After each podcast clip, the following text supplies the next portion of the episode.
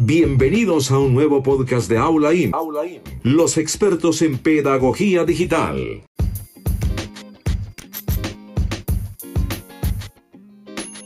Todos sabemos que la lectura es el mayor reflejo de comprensión de un texto tanto para uno mismo como para el público al que nos dirigimos. El modo en el que leemos e interpretamos un texto influye directamente en la atención que el oyente presta a nuestra locución. Pero no se trata simplemente de leer, se trata de asumir un texto con un buen nivel interpretativo, es decir, eh, hay que transmitirle al oyente la emoción y la intención del texto, como ya lo he dicho en varias oportunidades. A continuación veremos cuatro niveles de lectura que debe ejercitar para llegar a ser un buen locutor o una buena locutora. Primer nivel: lectura comprensiva.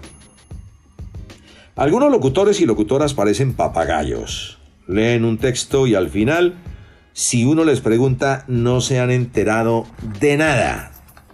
Y eso sí que le ha hecho daño al oficio. Se preocupan más por colocar la voz que por interpretar o pronunciar correctamente. Les dije que la palabra interpretar pues también hay que entenderla, tampoco se trata de dramatizar, no. El primer nivel de lectura es entender lo que está leyendo, hacerse responsable de lo que sale de su boca. ¿Qué ejercicios ayudan a desarrollar esta capacidad? Comience por las palabras. Si hay algún término que no conoce o entiende, revise el diccionario y en poco tiempo habrá mejorado su léxico y vocabulario. Tendrá más propiedad al hablar y más palabras con que describir los acontecimientos. Tiene que volver a leer lo que ya ha leído y descubrir la idea principal y después resuma el contenido en pocas palabras. Si no entiende, lea de nuevo. Si aún no entiende el sentido, pregúntale a otra persona, pero no cometa jamás la locura de sacar al aire algo que ni siquiera usted entiende. Nivel dos de lectura, a través de los signos de puntuación. Los signos de puntuación son como las señales de tránsito en una calle. Nos indican dónde parar y dónde empezar. Cómo subir y bajar las curvas de una frase, cómo debemos entonar las palabras. Conocer los signos de puntuación nos dará una mejor calidad de lectura y una mejor locución. Estos son los signos de puntuación más importantes, atención. Las comas se entonan hacia arriba, ya lo dije en el video. Muchos de los consejos de las sugerencias que hay aquí en el podcast también se han tratado en el video. Los puntos se entonan hacia abajo. Aquí debe aprovechar para tomar aire. Uno llega al punto hacia abajo y toma aire. Estos son otros signos de puntuación que conviene conocer y obedecer. El punto y coma. Separa frases más largas e implica una pausa mayor que la coma. Los dos puntos van antes de una enumeración. Se hace una pausa más breve que el punto, como si uno fuera a seguir. Es apenas una pausa. Los puntos suspensivos indican algo inconcluso o preparan una sorpresa. La entonación queda suelta.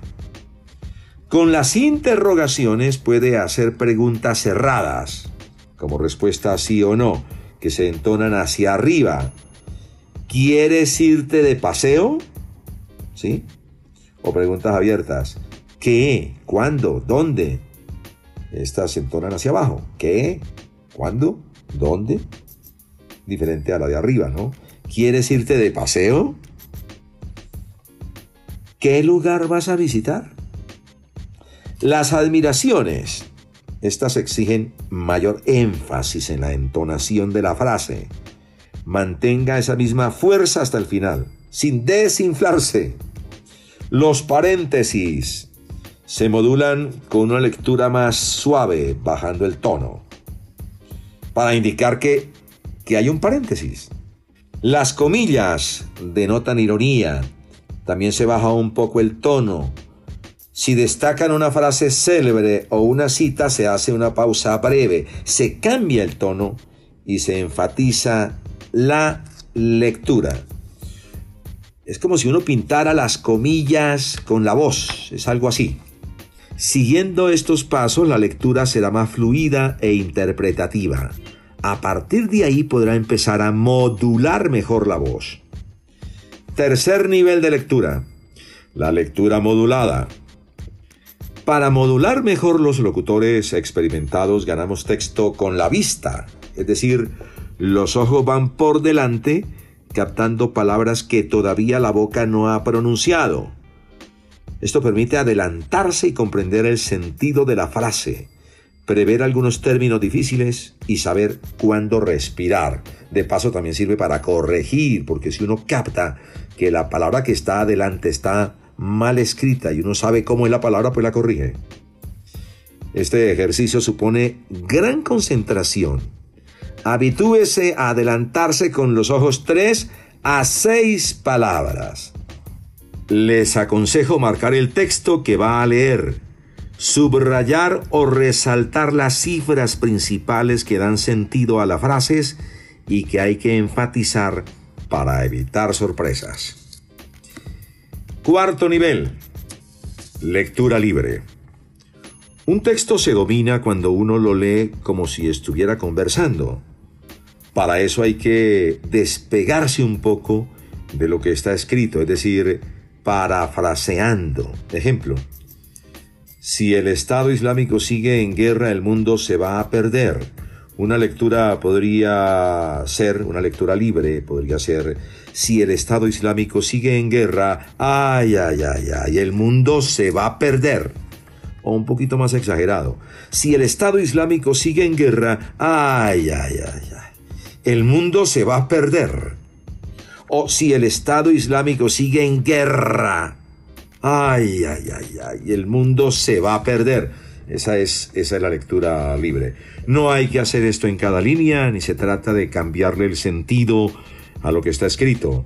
Se trata de darle un sentido coloquial y mucha frescura a su lectura. Y no olvide que la mejor lectura siempre será la que no suena a leída. Veamos esta práctica.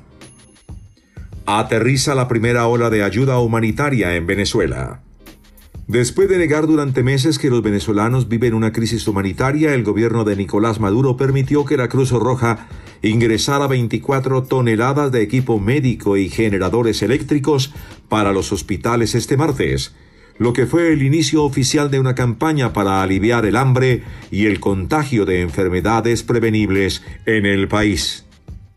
El avión con los suministros que aterrizó en el Aeropuerto Internacional en Caracas fue el primero de varios cargamentos planeados para ayudar a seiscientos cincuenta mil venezolanos, según la Federación Internacional de Sociedades de la Cruz Roja y de la Media Luna. Esa es una lectura informativa comprensiva. Yo entendí de qué se trataba. Por consiguiente, los oyentes debieron entenderme. Así de fácil.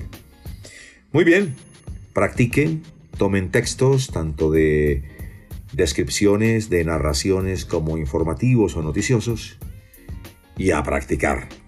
Adelante, ni un paso atrás. Hasta pronto.